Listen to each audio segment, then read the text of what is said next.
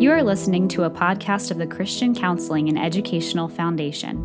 CCEF is committed to restoring Christ to counseling and counseling to the church. You can find our podcasts, books, articles, videos, and many more resources for Christ centered pastoral care at our website, ccef.org.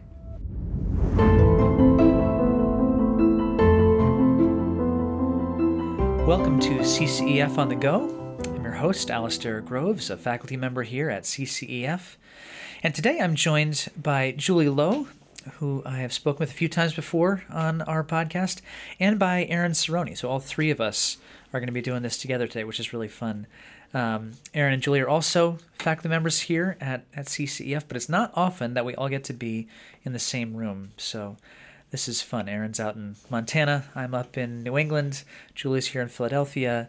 So this is a this is a real treat for us. So, topic today is um, failure to thrive marriages, and and specifically, how, how do you think about uh, thriving in a failure to thrive marriage? Um, Julie has spent some time thinking about this. This is something she's given some some talks on.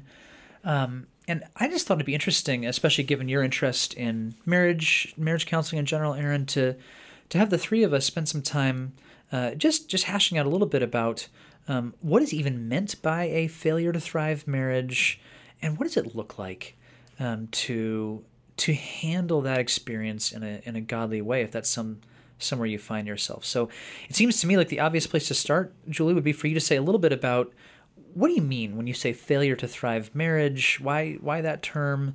Um, and then we can dig a little bit into okay, well, what what do you do in that situation? So.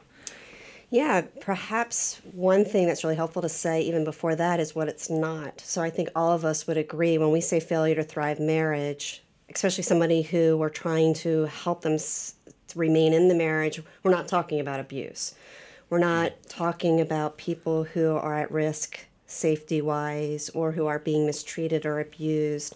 So failure to thrive isn't those things. Yeah. Um, yeah, so that's how, important. How would I define failure to thrive? It would be. Julie, before yeah. you go on, would you also add marriages where there's uh, serious addiction, um, even adultery, infidelity, unrepentant, where um, would you consider that in a, in a similar category as where there's a, an abusive, controlling, coercive? Yeah, I mean, yeah. So divorce isn't a viable option. There hasn't been biblical grounds for divorce. Um, all those things, I think we probably all agree, because there are reasons why why people should remove themselves from marriages, and so we're not going down that path. We're actually going down a path where um, it's it's living with a person who, for whatever reason, feels unsafe. Uh, maybe they feel like an enemy to me. They're unkind. They misunderstand me. Communication's hard.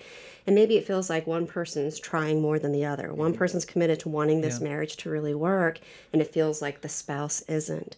And the temptation, which I'm sure we've all seen, is that that spouse just wants to give up. Um, they want to give up hope, and they feel like my life has is going to be miserable because my marriage is miserable. And so, one of the things we really want to talk through is how do you help someone to thrive even when your marriage isn't? When that person, for whatever reason, is not committed to investing in a Christ like marriage, to making it better, to working on it, how do you give a spouse hope to remain in that marriage? Mm. Yeah. You know, the way that I've been thinking about just recently is um, marriage is a covenant. Uh, so there's a mutual decision um, to be committed to one another. And uh, maybe another way to say what you're saying is for marriage to thrive, to, to be growing, you really need two commitments. And the first commitment is a commitment to the marriage itself that Yeah. I am in, right? I am here and I'm committed to you, and then uh, exclusively to you. And then the second commitment is, and I am committed to work on our relationship, to prioritize our relationship, to value it, and to um, to to see how I contribute to the problems of our marriage, right? Um, and and what you're saying is that second piece. So some people are, yeah, I don't want to be divorced. I'm, I'm, I'm I want to be married, and I want to be married to you, but I'm really not all that interested in working on improving, on growing, on nourishing, on nurturing this us, you know, this relationship. Is, would you would you agree with that? Yeah, I mean that probably leads us into well, what are the temptations when you're in a failure to thrive marriage? It's to become what cynical, self-protective, or a fixer. Like I'm going to make this person change, and so they try to control the behavior of the other person. Yeah. It could be feeling trapped, despairing, uh, and as we all know, the temptation to look outside the marriage for relief too. Like if this isn't sure. satisfying, sure. the temptation to find emotional intimacy or other forms of intimacy outside the marriage. Um, so, what does it look like to to not just stay in the marriage in a fatalistic way, like I guess I'm stuck in this till the day I die, but really say God can give you the freedom to thrive, that you can stand in the midst of a difficult marriage and not check out not detach from it, but actually find hope in in the character of God and who He's calling you to be, and still be invested in, to the best of your ability, um, nurturing the marriage, and then letting go of what that other spouse will or won't do. Mm-hmm, mm-hmm. Can I can I press it because it, it seems to me like this is usually the like this is the tricky bit is mm-hmm. it it'd be one in, in in my experience, I don't have a ton of experience here, but what what I tend to see is is those two poles. Either it's like I'm beating my head against a brick wall and like I can't change him, or like she just won't like come and do this like that mm, sort of yes. if you would just do this if we could just right. do that if we could just do the other thing and my husband is never going to change and like he just doesn't ever seem to and i can't figure out how to get him to so there's that like beating my head against the brick wall side of the equation then there's the like okay this is obviously not going anywhere so I yeah, I check out. I think is the word you use, and I, right. I that describes my experience. And I personally, as I talk with people, find it really easy to put myself in either of those shoes and understand exactly why that makes sense. Like that, mm-hmm. that is, I can see myself very easily doing either of those things. Um, what is hard for me sometimes is even articulating what is what is this middle like what does it mean to stay invested um, what does it mean to actually be there? So, you know, I, I'm thinking of an example. You know, let's say you're, let's say the the husband is kind of checked out, doesn't really pour anything in, not a very self-reflective guy, just sort of cruising along through life, doing his thing, and the wife is saying there's no intimacy to this. He doesn't really seem to care about me and the family. You know, maybe there's the occasional date night, maybe there's the occasional vacation, but it's just this very there's nothing being poured in relationally here, and we're just he's cruising and she's kind of like feeling abandoned and alone. Yeah. It's super easy to understand why she would keep trying to make him come do intimacy. It's super easy to understand why she'd be like, you know what, I'm just gonna pour everything into my kids or into my work, yeah. or my art or my whatever. Mm-hmm. Um, what I'm trying to think through is like, how would you describe what it means to stay invested without um, a foolish and unrealistic expectation of a certain kind of emotional return. Mm-hmm. Does investment mean being intimate and vulnerable with the other person? Help me. That's the place where I find it most difficult. Yeah, one of the things, um, one of the ideas you're hitting on is this expectation of return. And uh, in the most godly relationships, there's an anticipation of mutuality that mm-hmm. Whether it's friendship or coworkers or colleagues or marriages, there's a mutuality to a give and take. Mm-hmm. It's a friendship. Right. right. It's a, it's an equal. We're in this together. We're both invested. And what you find in a failure to thrive marriage is often one person isn't, and this good desire for mutuality becomes a demand. And so you know, take the wife who sees her husband checking out or not loving well. Um, and what is a good desire for mutuality, this expectation of return, becomes a demand or a despair that it's not there. And so we fluctuate from all the extremes of anger to resentment to forcing to try to produce it. So, what does it look like to say, um, there might never be that expectation of return, but how can I choose to love regardless? How can I choose? I'm not detaching to keep myself safe and be self protective, but I'm choosing to say, Lord, though this person does not love me well or pursue me, help me to look for practical, kind ways to invest and love in this relationship. So it's not me withdrawing and just pouring myself into my kids. It's me loving my children, but also saying, All right, Lord, give me give me something to do this week. I pray for my spouse. I help me look for ways where I move towards him and I keep that I keep building bridges toward that person without the expectation of return, but knowing that God is able to do that. And that's that's where the struggle with hope comes in. What are we putting our hope in? Mm-hmm. And um, you know, I've had people say, well, Julie, then you're just telling me to give up hope on my marriage. I'm saying, no, I'm telling you, put your hope in the Lord. There mm. is no guarantee your marriage will change. We hope it will. We know God is capable of doing that. But how do you live with the brokenness of what is and say, my hope's going to be in the fact that the Lord can help me thrive. He can give me grace in the moment. He can give me peace. I can be okay despite this brokenness. Um, and I'm going to move towards the person that's creating the brokenness. I'm not going to cut them off, but I'm going to keep trying to offer uh, myself and love to that person. Yeah, and here's where you see this the most beautiful vision of being married or being in a marriage, being in a relationship where uh, it's unequally yoked. Hmm. Um, so take it to the extreme. And scripture is, is beautiful, scripture is realistic. And it says, so let's say in, in um, uh, 1 Peter 3, for, what if you're married to a spouse, to a husband or wife who does not obey the word?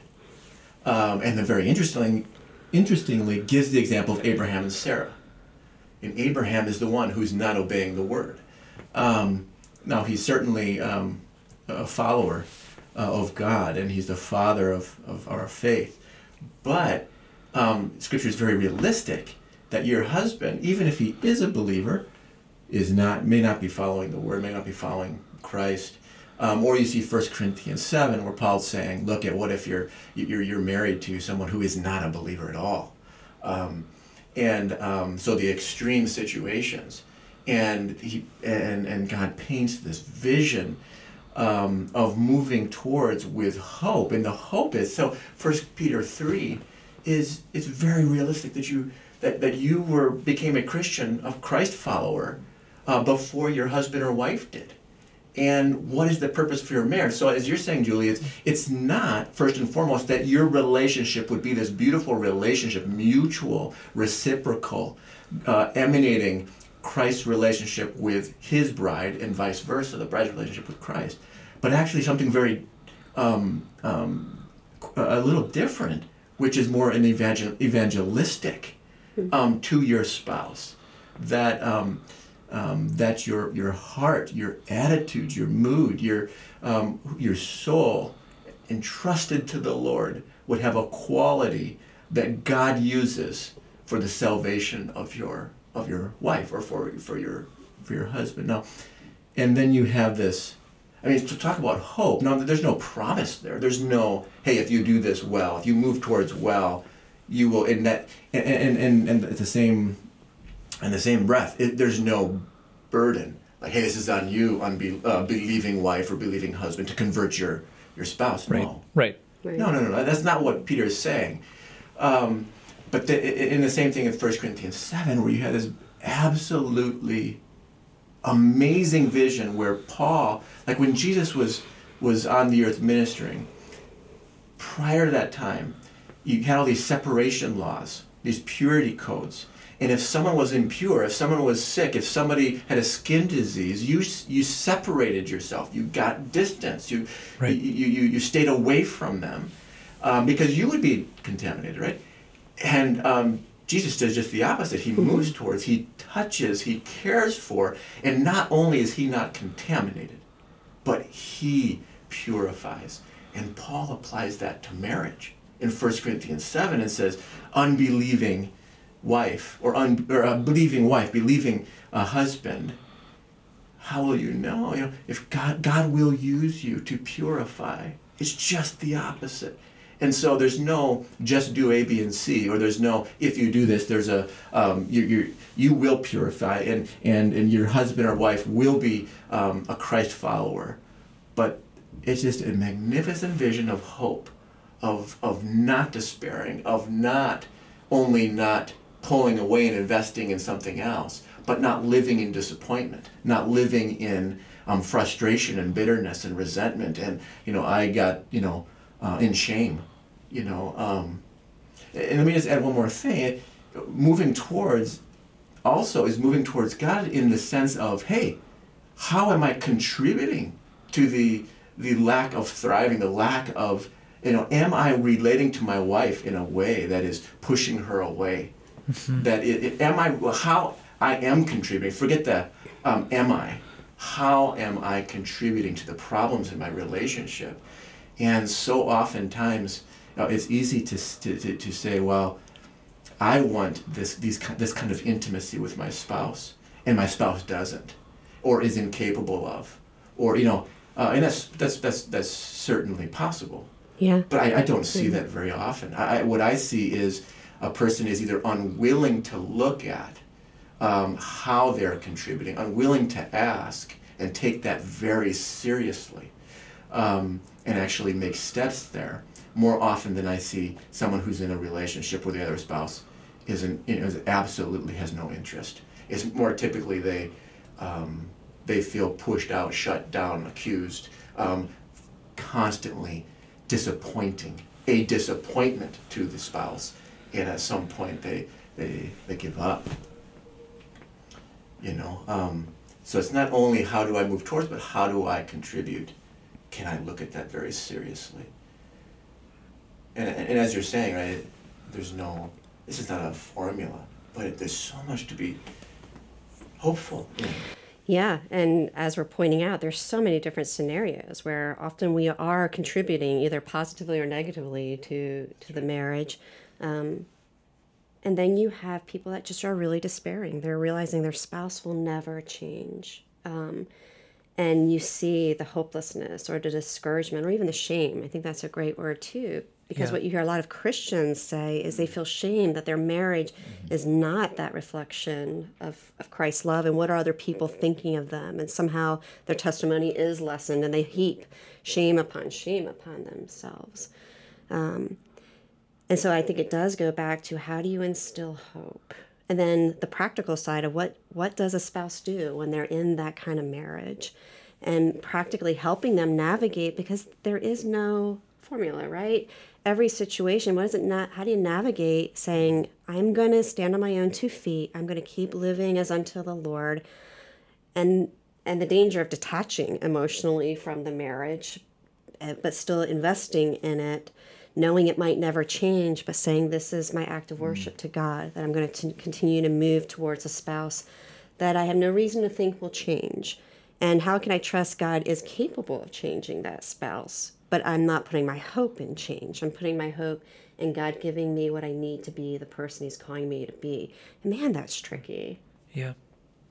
but it's glorious right like when when i am faithful it's it, it like you're, what you're saying is let's change the goal. Um, god has different goals has goals for each marriage you could say. Not that he's got 80 goals but he's got a few goals for marriage even marriage to someone who is um, is disengaged um, from the relation from growing the friendship. And um, those goals are worth getting up every day and seeking God's mercy and strength and grace to to grow in love and in humility in this relationship, right? Um, Yeah. Yeah, the broader context that we all, no matter what relationships we're in, struggle with is how do I not put uh, value or hope in my circumstances, but the God of my circumstances. So the more I trust in God's character means the more I can live in brokenness around me because He's what gives me security, stability, uh, confidence, comfort. And I wake up saying, I can do today despite what today holds because He's faithful to me and He will give me what I need. I feel like so much of what I hear both of you guys saying lines up what I've been feeling instinctively as well. But it's that it's what your what your goal is in that situation makes so much difference. If your goal is to have a good marriage, you're in a world of hurt um, because you don't have control over that. And and perhaps the Lord, you know, there are stories of God moving into people's lives where you say, you know, the wife said, for 20 years I never thought he'd change, and then the Lord got a hold of him. Like so, Yeah. it's we I never we never even give up. I would say, maybe moving further, Alice. It's not that there are stories we've heard of. That happens Right, very, you know, frequently. But but it also happens that somebody just kind of Sure. cruises along and they don't make a turn. But when your goal is to love someone well and entrust yourself to him who judges justly. When your goal is to say like how can I be a Christ-like influence. I, I had a conversation in the last week or so with a with a guy where in a difficult situation and um, a, a wife who is basically saying until until you are perfect, I would refuse to work on anything on my side, um, and I will be pushing your buttons the whole time. And the guy is not perfect, and I you know was saying that with him. I was like, look, you know me, like I'm happy to come after you and point to some places where you could have done some things differently here, but saying you know I, I think your your strategy um, has been one of sort of trying to meet her demands, and on some levels, there's there's I think there's been good in that on your side of like trying to hear her and and move toward her and do the things she's been asking of you to do, but um, but at a certain point, I actually don't think you're loving her well by simply seeing it as like, okay, can I just do everything she's asking me to do on my list? Yeah. And um, and and there's a way at which there's a scary kind of step from let me see if I can keep you happy with me to let me actually love you and bring you what's good, um, and that's um, counterintuitively. Sometimes you actually make someone less happy, but do what is Yeah. more good. Other times it's you know if you're more the sort of I've been checked out person, it's like no, I need to re-engage and like. You know what? Washing his laundry may still be a, a blessing. You know, cooking meals may still be like that. May be one of the great places where I love, even though, you know, he's never thankful and never grateful and Right. nitpicks about it. And um, I, I had a, a dear friend of mine who was in a married. Uh, she was married to an, uh, an, an unbelieving man, a pretty hostile to to the Christian faith.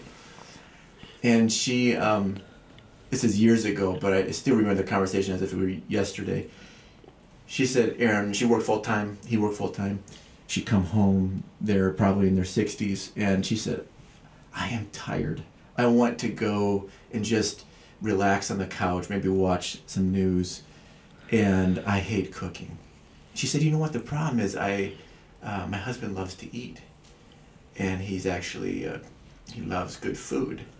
And she said, very simply, "And so I'm gonna learn to cook, Mm. and I am going to." Very simple, practical. Yep. I am going to serve and love him through meals Monday through Friday when I am everything in me wants to just rest. Hmm. Yeah. And she put the box that. of Cheerios on the table and call it a day. Yeah, and that's sacrificial love. Right. I mean, that's Right. an act of worship towards the Lord and Right. and That's how act she of got there. Was Lord, this is you know is John fifteen or John thirteen where Jesus takes off the towel and just does something so hmm. simple but loving and tender. Yeah. Yeah. She said, "Okay, that's what my call is." Right, and even if it doesn't melt her spouse's heart, it is softening her heart and warming her towards hmm. the Lord. And that's the goal at the end of the day that you and I change in relationship, that we our hearts are moved to love better, not that we're moving our spouse's hearts. Yeah.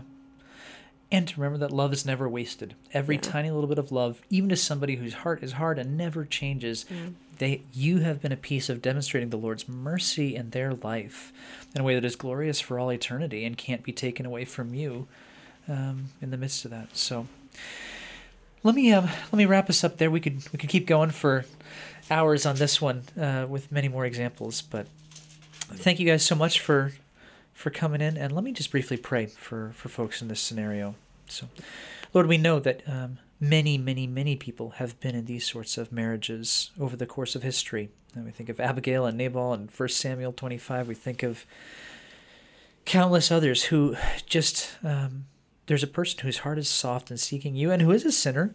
Um, and there's a person who, who just seems uh, blind or hostile or uncaring. And we pray, Lord, that, that those who are listening um, would would find comfort, hope, um, and that you would refresh and renew people one day at a time to seek to love and seek to worship you and seek to offer their sa- their sacrificial service to a um, to a cold spouse um, as an act of love and worship to you.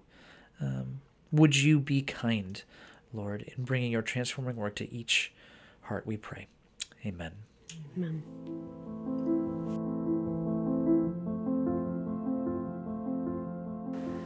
As always, we like to post uh, an article or a resource of some kind after we do a podcast. And today, uh, there was a fairly obvious one to do, which is called Thriving in a Failure to Thrive Marriage, which is a talk that Julie Lowe gave at our 2016 annual conference. It really takes a, a similar approach, a, a, similar topic, and, and goes deeper as a, a 45 50 minute talk can do. Uh, we keep these up on our website, ccef.org slash podcast, uh, and it'll be free until the next episode goes up. Questions are welcome. Uh, podcast at ccef.org. Till next time, blessings.